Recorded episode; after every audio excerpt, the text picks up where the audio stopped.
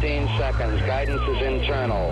10, 9, ignition sequence start. Space Nuts. 5, 4, 3, 2. 1, 2, 3, 4, 5, 5, 4, 3, 2, 1. Space Nuts. Astronauts report it feels good.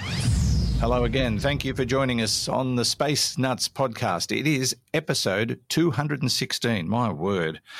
Uh, and next week it's episode 1000 because we can't count. Uh, my name is Andrew Dunkley, and joining me, as always, is Professor Fred Watson, astronomer at large. Hello, Fred. Hi, Andrew. How are you doing? I am quite well, sir. How are you? Yes, I'm doing fine, thanks. Yeah, all good. I um, I passed a milestone this weekend or last weekend with the new knee.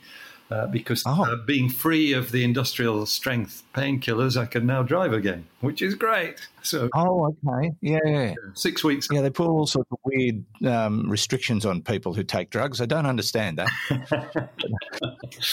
Yeah, um, there, there, were good drugs though. You know, they kept, Yeah, I, I can imagine. Yes, yeah, the, some of the strong painkillers because they've changed all the rules in Australia, uh, and and now there are certain things that you used to be able to get over the counter that you now have to have a prescription for, and it, it's much much harder than it used to be to um, to get pain medication and all sorts of other medications. And I suppose that's because people were abusing them Yeah, Uh, and turning them into things they shouldn't have. that's, exactly. that's the reason. Yeah. So, So the innocent amongst us suffer through pain because of people who want to make money on the side. Yeah, thanks a lot. Um, but but you're the pain isn't too bad now. It's doing okay. It's, it still aches a bit. Um, as I said, six weeks after the operation, it's uh, uh, seems to be doing really well. I'm doing my physio program and um, you know uh, keeping keeping hard at work at it just to make sure the new knee joint doesn't seize up or anything like that. Uh, but yeah, it was a big milestone. Being able to drive sets me back to a normal life, basically. Oh, indeed, yeah. And um, you know, my back seized up three weeks ago, so I, know, I understand the pain you're going through. And thanks for the, uh, the the crunchy little letter you sent me. It's good on you. Thanks. um, no, uh, let's uh, talk about what's on this week. We are going to be talking about this uh, this distant galaxy that's uh, made the news. Oh, by the way, it's Science Week this week. It is. Uh, so we're going to do we're going to do uh, a couple of really amazing stories and answer a couple of questions. One of which actually relates somewhat to this particular story about this this galaxy that appears to us due to a gravitational effect as a ring, but when you unravel it, it's even more amazing. Uh, there's also concern, and this why doesn't this surprise me that landing modules on the moon could pollute the the ice, the water ice. Shocker. Who would have thunk it? And we're going to uh, answer some questions today. Uh, one from Brian about uh, whether or not we are um, just a, a a universe inside uh, an atom inside a massive universe, or something to that effect. And uh, another quirky little question um, about the uh, the universe and whether or not there could be another Milky Way galaxy uh, and a sun and an Earth in another part of the universe. All very interesting stuff, which we will unravel today on the Space Nuts podcast. First, Fred, uh, let's look at this uh, ring like galaxy, or it looks that way from our perspective. Indeed, that's right. And I'd um, I'd urge uh, our listeners, Andrew, to, to see if they can seek out a picture of this because it is really an, an amazing image. Um, it's on a, a European Southern Observatory press re- release, but it's also been picked up by the media. So ESO is the organization that's issued this. Uh, and it is data from the ALMA uh, array, the Atacama Large Millimeter Array in Chile, uh, which is partly operated, not completely, but partly operated by ESO, the European Southern Observatory. Um, so the, the headline for their uh, their press release is ALMA sees most distant Milky Way lookalike. Uh, and if you can kind of do a search on that, you probably find it because the image is extraordinary. It is almost a perfect ring. Uh, and it's like that because of an effect called gravitational lensing, which you and I have talked about before. But this is a very special um, sort of uh, situation in that effect, in that what you've got is uh, a galaxy, a distant galaxy, which is exactly in line with a, a very much more distant galaxy. Uh, so, uh, th- two, well, basically, three galaxies in a straight line because we're in one as well. So, from our vantage point, we see uh, a galaxy um, which is in front of a, a, more distant one. And you might think, well, that just, you know, the nearer one will block out the light of the far one. But it doesn't, of course, because of the, the gravitational effect of the nearer galaxy. It distorts the space around it. It makes that space behave like a lens. Uh, in fact, it makes that space behave like a gigantic telescope because you effectively magnify the, the distant galaxy beyond and certainly in, um, increase the um, the light intensity of it. But of course, it also distorts it. Uh, but the the particular case of distortion that you see here is what Einstein predicted in I think it was 1936, if I remember rightly. He predicted that in, in a situation where you get two bodies exactly line up, uh, the, the further body would look like a ring. Uh, it would be distorted into a ring, and it, that's why it's called an Einstein ring. He didn't believe we'd ever see these things, but uh, mm. in the 1970s, we started picking them up.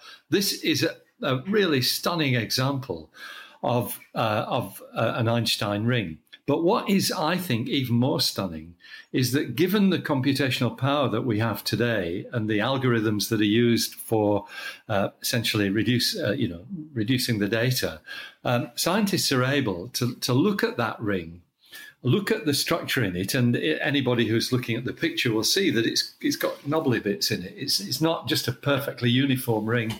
It's got variations in intensity uh, around its circumference.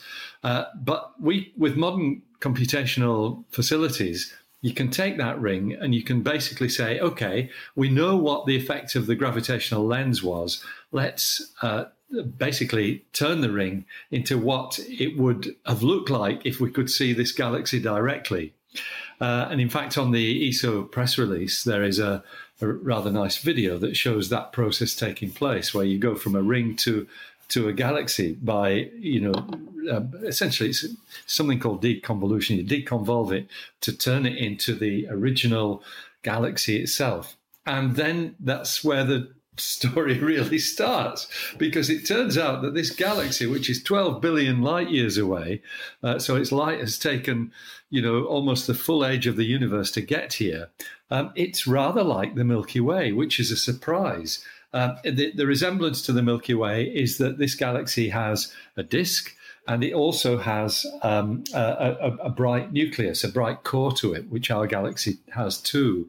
Uh, what we don't see is spiral arms, um, and that may be just because you know that's a detail that's too difficult to re- to reveal, or perhaps more likely they haven't formed yet, because this galaxy is a baby galaxy. It's um, it's only you know, something like one one and a half billion years old.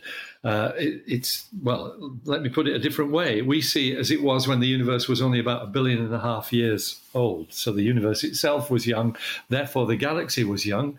Um, we're now looking back from a vantage point in a galaxy 13.8 billion years old, uh, and galaxies look a lot different now from what most galaxies looked like in the early universe.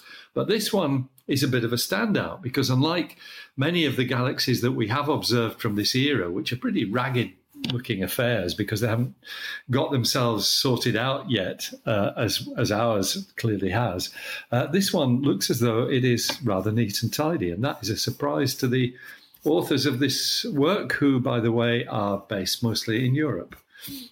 It's an astonishing story, Andrew. Amazing. Yeah, uh, it is, and uh, as I mentioned, it, it, relates to a question we're going to answer later on. But uh,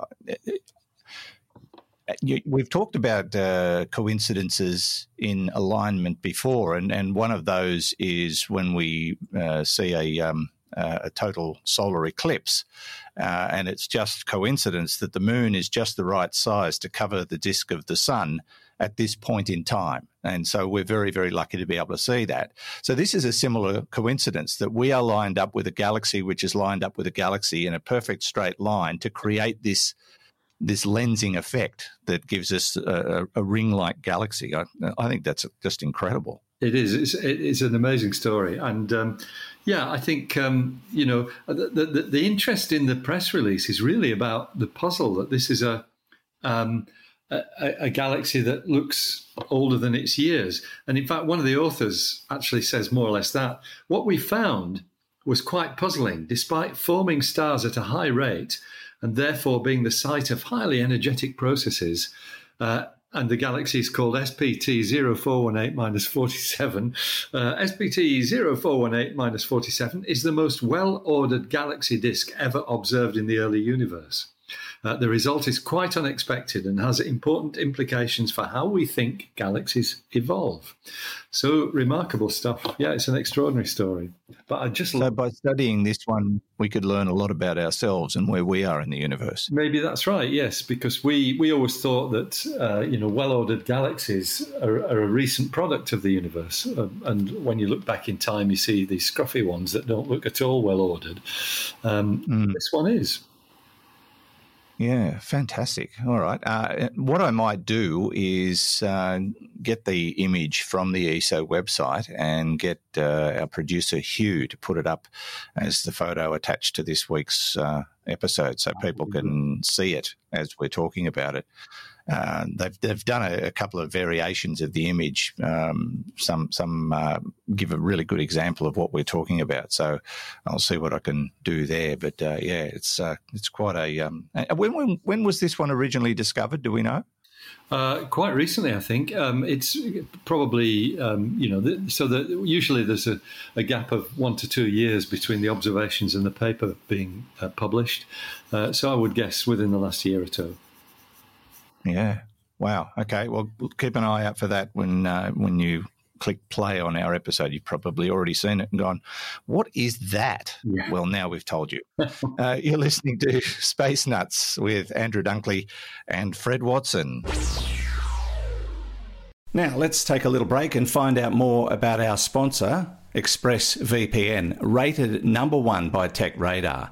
Uh, this is the one I use. I've been using it for a couple of years and I love it. When I joined ExpressVPN, they were, they were brand new, uh, new to the market, but uh, I read a lot of reviews and did a lot of comparisons. And there was just something about their, their business model that I particularly liked. And a couple of years down the track, honestly, can't complain. Their interface is very easy to use. Their their service is second to none. Uh, I've had to contact them a couple of times about um, certain things that I wanted to do, and they were brilliant. So, you may be wondering why I do need a VPN at all. It's all about privacy. Uh, do you really want big tech companies, governments, and others knowing? Uh, what's going on with your online activity, even if you're having nothing to hide, it just feels downright creepy. Uh, I think you'll agree. And governments are getting more and more interested in what you're doing every day. And so, yeah, protecting your privacy is what VPN is all about. And how often do you uh, run across websites that you want to get information from only to find that they're geo blocked? This is becoming an increasing problem, but ExpressVPN solves that problem for you. Uh, now, if you go to our special URL, you'll see quite a list of things this service can help you with, things you may never have thought of before. As I say, it's the one I use, secure, fast, and it just works. Uh, so protect yourself online today and find out more about how to get three months free at tryexpressvpn.com slash space. That's T-R-Y-E-X-P-R-E-S-S-V-P-N dot com slash space for three months free with a one-year package. Try expressvpn.com slash space to learn more, and you'll find the link details in the show notes and on our website. Now, back to the show. Roger, you're allowed to here also. Space Nuts. Once again, would like to thank our patrons. Uh, we're getting a few patrons join us every week, and we appreciate your financial support of the Space Nuts podcast, which uh, can cost you as little as you like. It can cost you nothing at all. It is completely uh, up to you as to whether or not you uh, decide to support the podcast financially. If that's something you would like to do, you can do it through Patreon uh, or Supercast. And you can find those links on our website, uh, spacenutspodcast.com. But thank you to all of our patrons. And of course, as a patron, uh, we give you bonus material, we give you a commercial free version of the podcast, and we give it to you early. Uh, which um, is just uh, our way of saying thank you. And uh, once again, uh, to everybody who supports the Space Nuts podcast in whatever form, even just listening through YouTube to get our download numbers up, that helps as well. So thank you very much. Now, to uh, our next story, Fred, and this one is not so positive in the astronomical world that of uh, landers on the moon polluting the water ice. How human of us to do such a thing. Yeah, it is, isn't it? But this is another story, Andrew, that, that surprised me. You know, the, the Einstein ring one certainly did, and this one did too. Because who would have thought that a lander uh, with you know coming down on the moon's surface with its exhaust plume, uh, helping to decelerate the spacecraft so that it does a soft landing. Who would have thought that the products of that exhaust could actually go all the way around the moon? That's a staggering idea, because the moon is not a small body. It's you know it's a quarter the size of the Earth. Yeah. Uh, it, so a, a couple of basics. The moon doesn't have an atmosphere as we do. Uh, but it does have what we call an exosphere, which is a, a, basically a very rarefied gas around it. So you might think of it as a very, very thin atmosphere, uh, uh, which is, you know, it's basically it's got various different elements in it. Hydrogen's there, um, we know, uh, and other things too. Um, so w- what we're talking about here, though, is um, that being polluted by large quantities of particularly uh, water vapor, which is present in the in the exhaust of uh, of, um, uh, of spacecraft. Uh, so this is a, a in fact, the, the, the work that we're reporting actually comes from simulations. It's not anything that's been measured. These are modeling simulations led actually at the uh, Johns Hopkins University in, in Baltimore, in Maryland. Uh, but what the scientists have shown there is if you take just, you know, a, a kind of small sized lunar lander, not, nothing as big as the, the, the, lunar modules that landed during the Apollo era. Um, I think they they basically uh, looked at something a bit more than a ton, 2,650 pound lander, that's about 1,200 kilograms. Uh, that's much less than the Apollo lunar modules were. Okay, so what you do, you, you simulate this thing coming down with its exhaust plume, uh, slowing it down, touches down near the moon's south pole. Uh, and the first thing that's staggering is that their simulation showed that the exhaust really takes only a matter of hours to disperse around the entire moon. Uh, really? Yeah, and and two months later, thirty to forty percent of this vapor uh, actually persisted in the lunar exosphere, this sphere of very rarefied gas. And then they said um, that ultimately, uh, eventually, a few months after that, about 20% of the gas would freeze out back into water near the poles of the moon.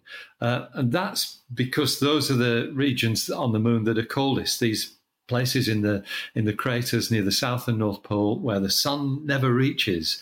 Uh, so it's uh, we and we know there is water ice there from many observations that there, particularly at the south pole, there is wa- there's frozen water in some of these deep craters.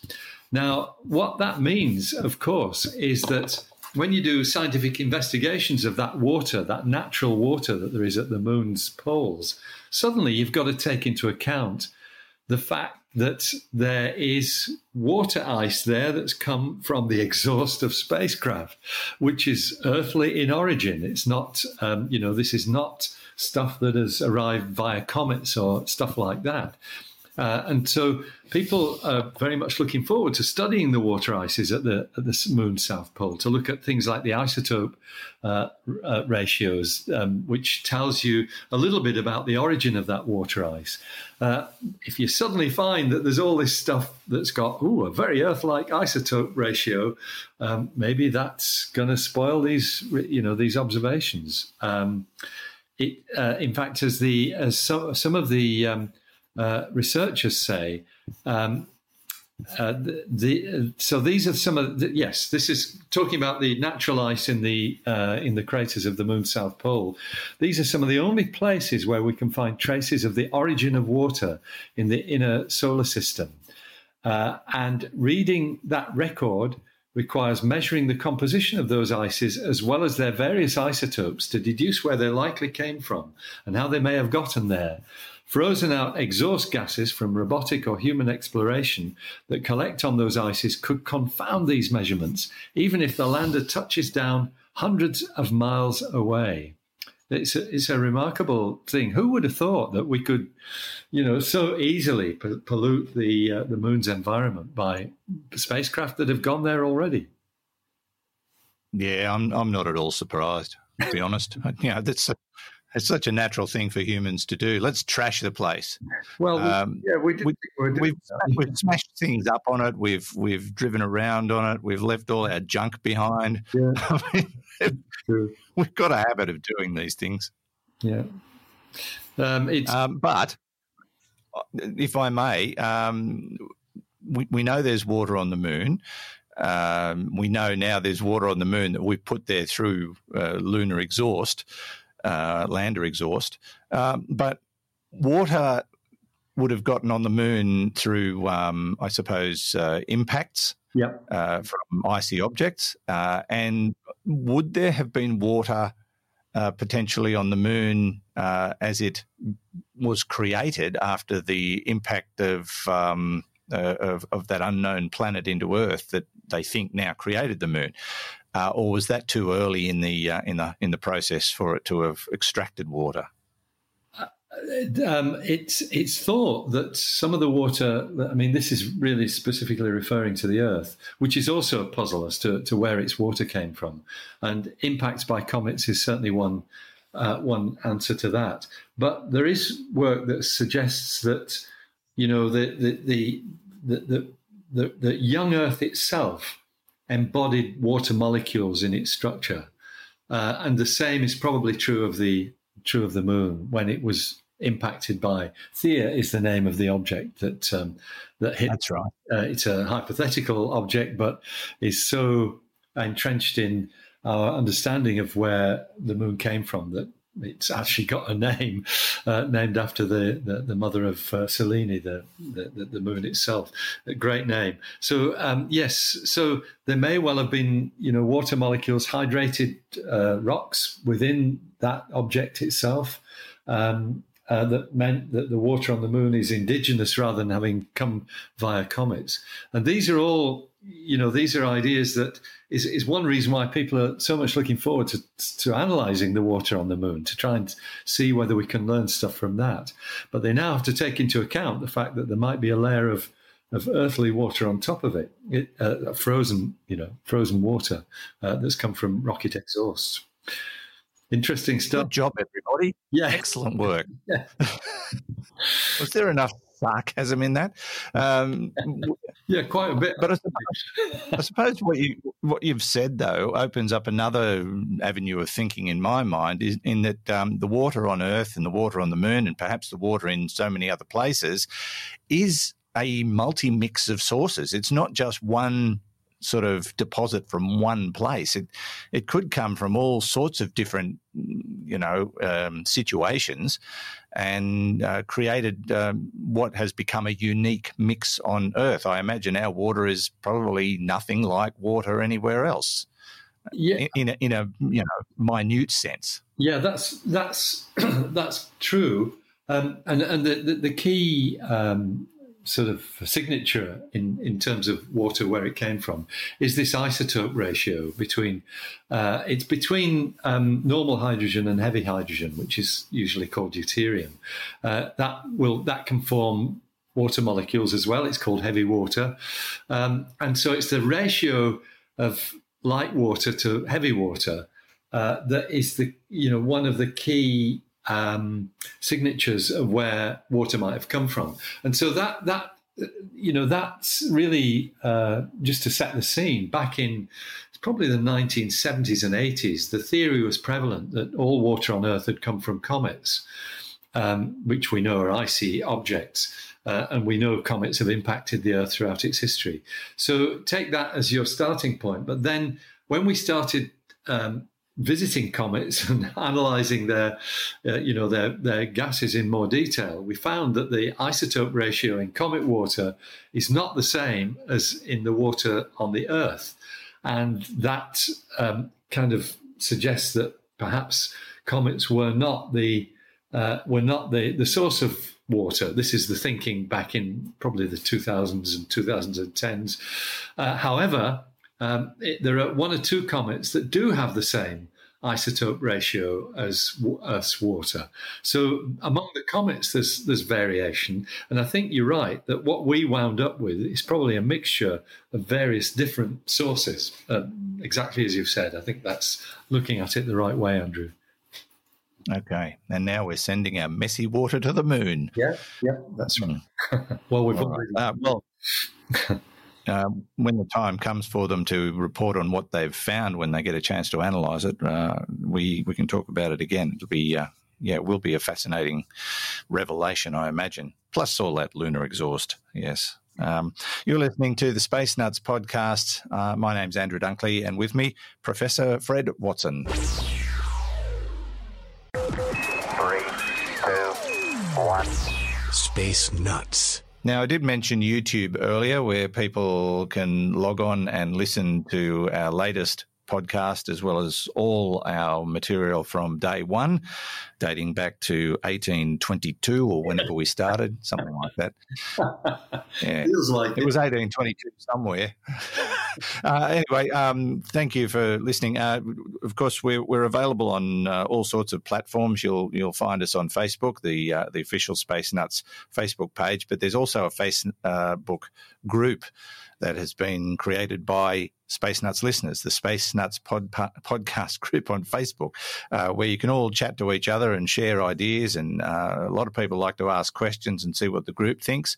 It's uh, it's a pretty good little um, uh, group, very dynamic. So if you haven't joined the Space Nuts podcast group on Facebook yet, look it up and, and say hello. I think you'll uh, find it most enjoyable. Uh, and we've um, we've got ourselves on uh, just about every podcast distribution platform uh, on the interwebs. So um, pick your favourite, and you can listen to us there uh, if you so desire. Uh, I mean, if you're listening to this message now, you're clearly doing that anyway. Uh, let's uh, go to some questions, Fred. And this one comes from Brian Kenyon. G'day, Brian. Nice to have you send us in a question. He, he asks Have you guys ever looked at the solar system as a bigger much bigger atom, uh, I made a, a, small comparison to how they have some similarities uh, for an eighth grade paper. Uh, has this been discussed, and have we thought we are just atoms to something bigger? Now, I've seen this kind of uh, imagery portrayed in science fiction movies, and there was even a, a, a story on Facebook this week, which may be where Brian uh, came up with the idea for this question, or it's a, a coincidence. I wouldn't be surprised. Uh, but it was suggesting that uh, our universe is just inside an atom of a greater universe. It's an interesting concept. Uh, whether or not it's possible, I don't know. Maybe you do, Fred. no, I don't know either. But I do like, I really like Brian's um, question because uh, I remember, you know, this is centuries ago, and Brian said he, he was thinking about this for an eighth grade paper. I was probably about the same age when I was thinking exactly the same thing.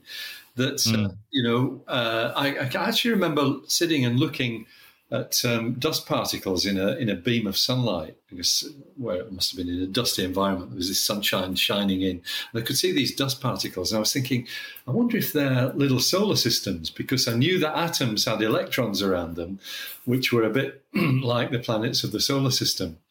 Uh, and and it, it, kind of cheered me up actually. I thought maybe you know maybe there's a tiny solar system in there. Um, however what we know about the atom uh, tells us that it is very different from what we know about the planets. So the, it's a nice analogy, but it doesn't have, uh, it, you know, it doesn't it doesn't carry forward. Um, partly because um, I guess the uh, when we think of an atom, um, the, the, the original idea of the atom was that you had a nucleus uh, with electrons uh, which were in orbit around the nucleus. And that's where the, the comparison with planets comes in. Uh, we now know, of course, that these are actually just um, uh, basically uh, uh you know cloud they're not they're not electrons they're they're probability clouds uh, if i can put it that way where you where you may have an electron and you may not have an electron because of the way mm. quantum physics works so they're just clouds of um, essentially clouds of waves that's another way of looking at them. But nevertheless the idea of a of, a, of an atom with its electrons whizzing around it is still a very nice concept. Um, it differs, however, substantially from what a solar system looks like because we know from both our own solar system and other ones that we've observed around other stars that we don't have things whizzing around in different orbits, uh, at least as far as the planets are concerned. The planets are all in the same plane. They're not angled differently. Uh, uh, there's, there's slight differences, a few degrees, but basically, uh, a solar system is a star and then this disk of planets around it, rather than what we would envisage an atom to be like with its electrons all whizzing around in orbits at different inclinations, even though we now don't actually think that model is correct. Uh, of course, the reason why the planets are all in the same plane is because they came from a disk of uh, debris, the uh, protoplanetary disk. That's what they were formed in. Um, you can just extend this one step further, though, because comets do behave more like the way we would have envisaged electrons. They come in all kinds of different angles. And excuse me, and that's because we believe that comets actually come in from the Oort cloud, which is a shell of material, uh, actually a spherical shell of material around the sun, uh, which is really a leftover from the original cloud of debris in which the solar system was formed. So it is a nice, it's a nice comparison.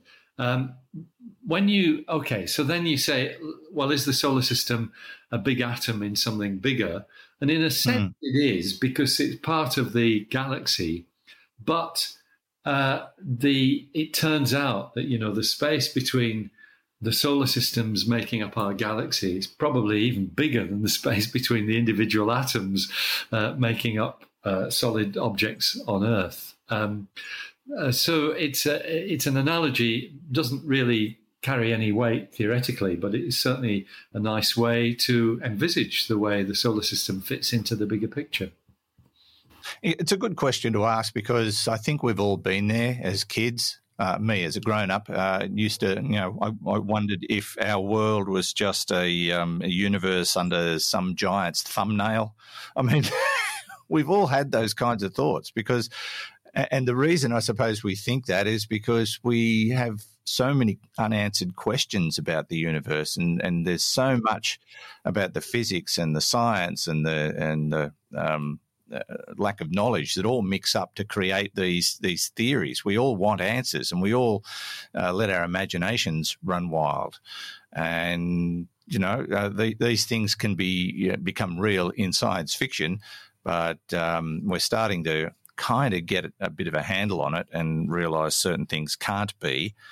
Um, but it, it, reminds me of um, the original Lion King movie when um, uh, the the two mates were lying down looking up into the night sky, and uh, one of them said to the other, "What are, what are all those lights?" And the first one says, "It's just the holes in the cloak of night letting the sunshine through," and the other one said, "Oh." I thought there were millions and millions and millions of worlds just like ours out in the outer reaches. And I thought, that was very cleverly done. Yeah. How one of them that seemed very dumb came up with the exact right answer to the, right. to the situation. But um, you know, we've all been there, Fred. Yeah, and but a great question from Brian, and thank you very much for it because it's nice to revisit those ideas. Indeed. Thank you, Brian. Nice to hear from you. Let's move on to our next question from James Friedrich, a very South Australian name. He's from Loxton in South Australia. Of course, uh, those who don't know what we're talking about, South Australia has a very significant German heritage. Uh, German settlers uh, began the, um, the uh, wine industry in parts of South Australia, which turned out to be perfect for growing wine uh, we're now starting to realise that most of uh, most of the southeastern quarter of Australia is great for growing wine. Uh, we even grow it in this district, which uh, is um, quite a dry, arid place at some at times, but uh, perfect for, for wine growing. Uh, anyway, Fred James asked. So recently read an art, and th- this sort of relates back to our first story about the the ring um, galaxy that we were discussing. Uh, I read recently an article that said the data from the Planck satellite suggests that either space is flat and infinite, or at least absurdly huge and curved. I wonder if space is truly infinite. infinite. Do you think it's possible that matter somewhere else in some preposterously far flung part of the universe would have arranged itself so that there is another Milky Way, another sun, another Earth, and therefore uh, uh, another you. And I uh, am contemplating the same question. Um, uh, it uh, just seems that if the universe is infinite, um, then it uh, must be inevitable. Just wondering what your thoughts are on this. Now, I, I've again sort of looking at science fiction, they've actually made movies about uh, a second Earth, um, and and uh, you know it's it's another one where your childhood imagination probably goes from time to time. Indeed, that's right.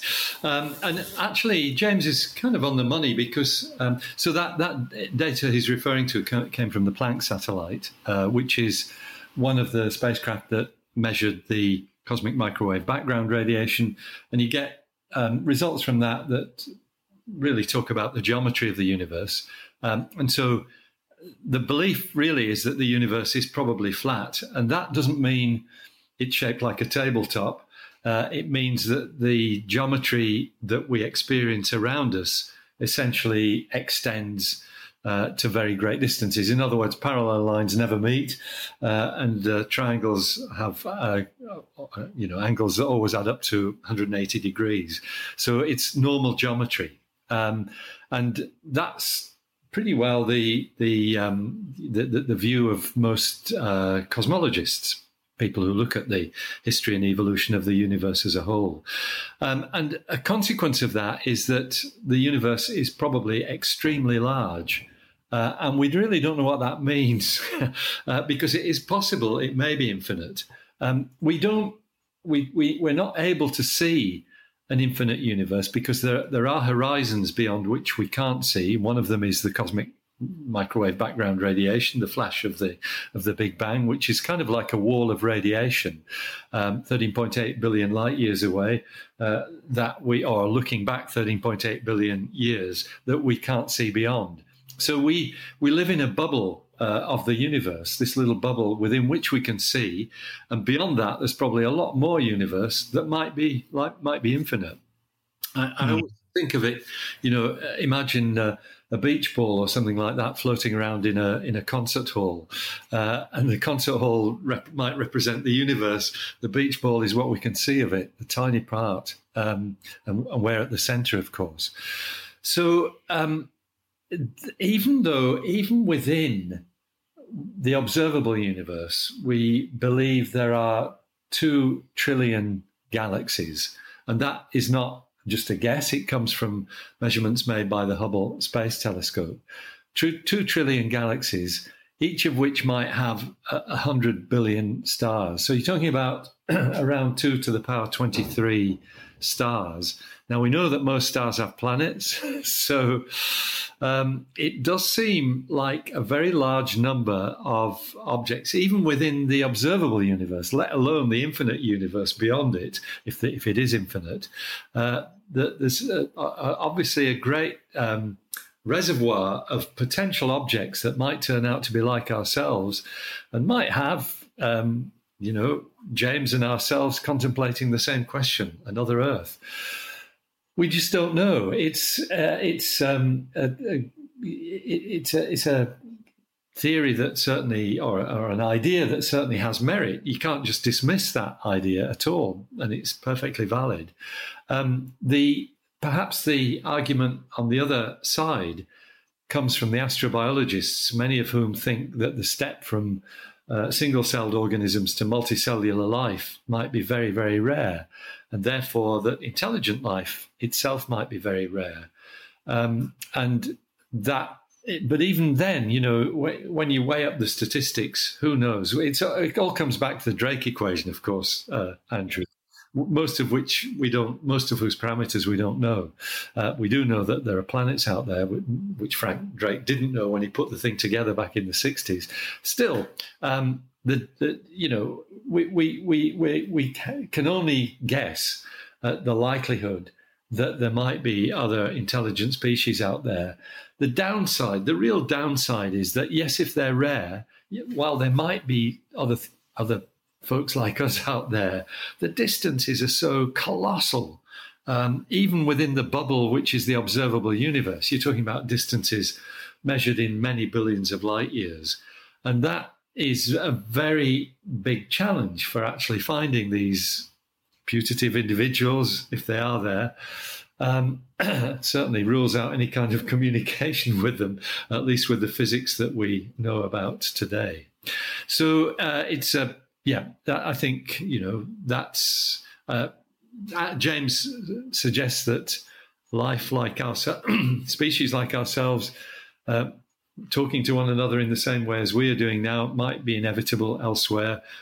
Um, that's that's a, a, reasonable assumption to make, but we don't know. Mm. and we, we may never be able to prove it. Yeah, we, we never know. Yeah.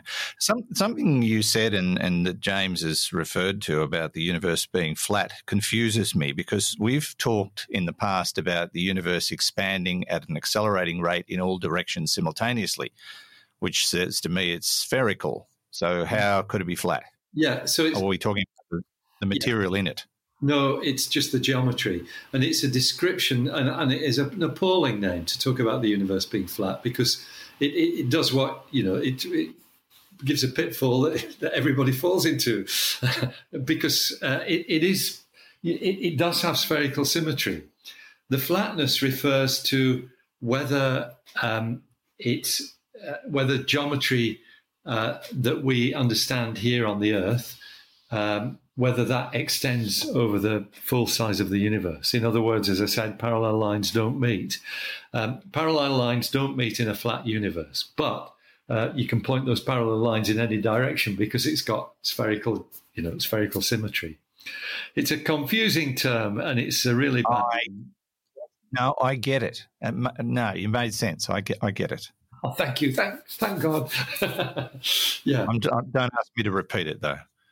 the, the, idea comes from you know the fact that if you I, I mean i'm sitting at a table at the moment and i'm imagining the table that has normal geometry um, uh, with parallel lines not meeting triangles angles adding up to 180 degrees. If this table was um, not a table but a globe, and I was balancing my laptop on it rather precariously, that would not have flat geometry on it because it's a globe. It's a curved surface, and the geometry of a curved surface is different. Uh, parallel lines meet angles don't add up to 180 degrees. That's where the name comes from of a flat universe. It's the geometry, not the shape of the universe itself. Gotcha. Thank you, Andrew. You've made my day. I wish I'd known that 35 years ago in my mathematics exam, but anyway, it's too late now. Much too late. First time anybody's understood that explanation. uh, um, all right. Uh, thank you very much, James. Uh, great question. Gave us uh, a lot to think about, and um, uh, and also hello to the other James uh, from Loxton, South Australia, in the other Earth at the other end of the universe. Thank you too for asking the question. Um, thank you, Fred. That's where we wrap it up for another week. It's uh, been a lot of fun. it's been an interesting one for Science Week. Yes, indeed. That's right. It's great, great time. I'm to- sure you've been busy. I have, yeah. I've got a big gig coming up tonight as well with uh, CSIRO talking about the square kilometre array. So I'm looking forward to that. Um, all, all systems go. all right, very good. Uh, well, we'll look uh, forward to your company again next week. Thanks, Fred. Sounds great. Thanks a lot, Andrew. Take care. That's Fred Watson, astronomer at large here on the Space Nuts podcast. And from me, Andrew Dunkley, thank you again. Uh, don't forget to send your questions in via our uh, website, uh, spacenutspodcast.com. You click on the AMA link, and if you've got a device with a microphone in it, just hit record. Tell us who you are, where you're from, and ask your question. We uh, love audio questions, but if uh, you don't want to do that, you can always send them in via text form. And uh, we look forward to your company on the next edition of the Space Nuts podcast. Space Nuts. You'll be listening to the Space Nuts podcast. Mission. Available at Apple Podcasts, Google Podcasts, Spotify, iHeartRadio, or your favorite podcast player. You can also stream on demand at bitesz.com. This has been another quality podcast production from bitesz.com.